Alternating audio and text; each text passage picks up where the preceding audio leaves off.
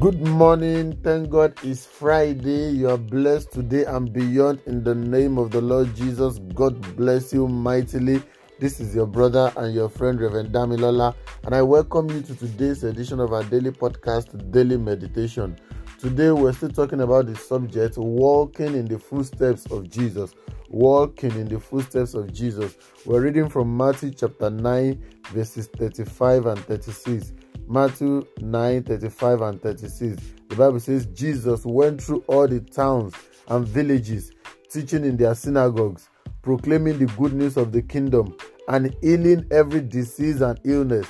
Verse thirty-six, when he saw the crowds, he had compassion on them, because they were harassed and helpless, like sheep without a shepherd. I read verse thirty-six again. When he saw the crowds, he had compassion on them, because they were harassed and helpless, like sheep without a shepherd. There is a popular saying that goes thus: people do not care how much you know until they know how much you care. People do not care how much you know until they know how much you care. One area of our lives where we must seek to emulate and walk in the footsteps of Jesus is in the area of compassion for people.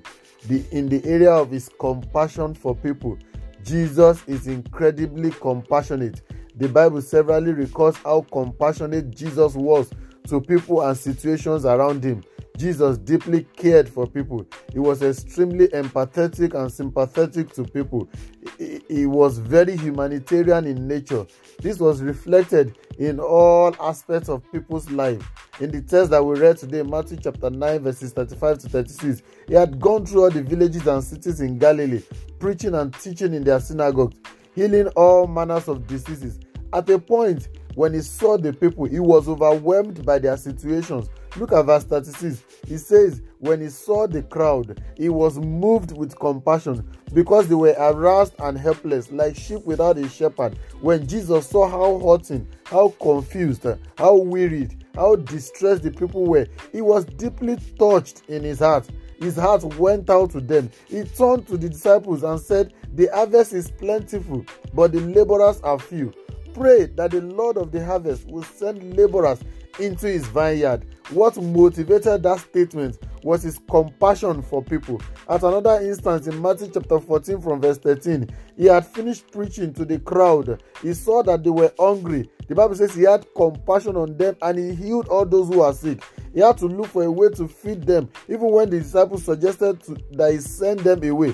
When Jesus got to the house of Mary and Martha in John chapter eleven, when Lazarus died, the Bible says he wept. John eleven thirty-five, Jesus wept. He cried profusely. He felt what the people were feeling. In Luke chapter seven, verse thirteen, Jesus was coming out from a particular city. He met the widow of Nain going to bury her only child. The only child that widow had just died. The Bible says his heart went out to her, and he said to the woman, do not cry.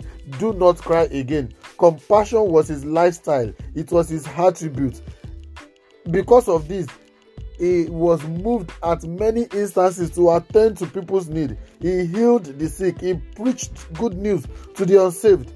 Friends, how compassionate are you? How compassionate are we too when we relate to people today? When you see people who are perishing, when you see hurting people, when you see people who are under the yoke of the enemy, when you see people who are distressed, people who don't know what they are doing, people who are harassed and helpless, are you moved to intervene in people's life? Are you moved to do something?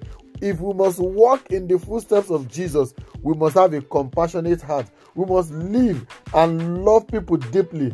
This is what it really means to walk in the footsteps of Jesus. I pray that the Lord will give us grace, even to be moved and to be touched by the feelings of people, and will be forced to act on their behalf.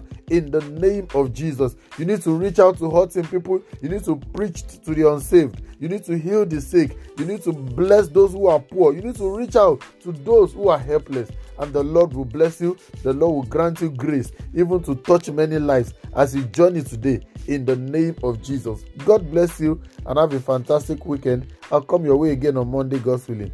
Bye-bye.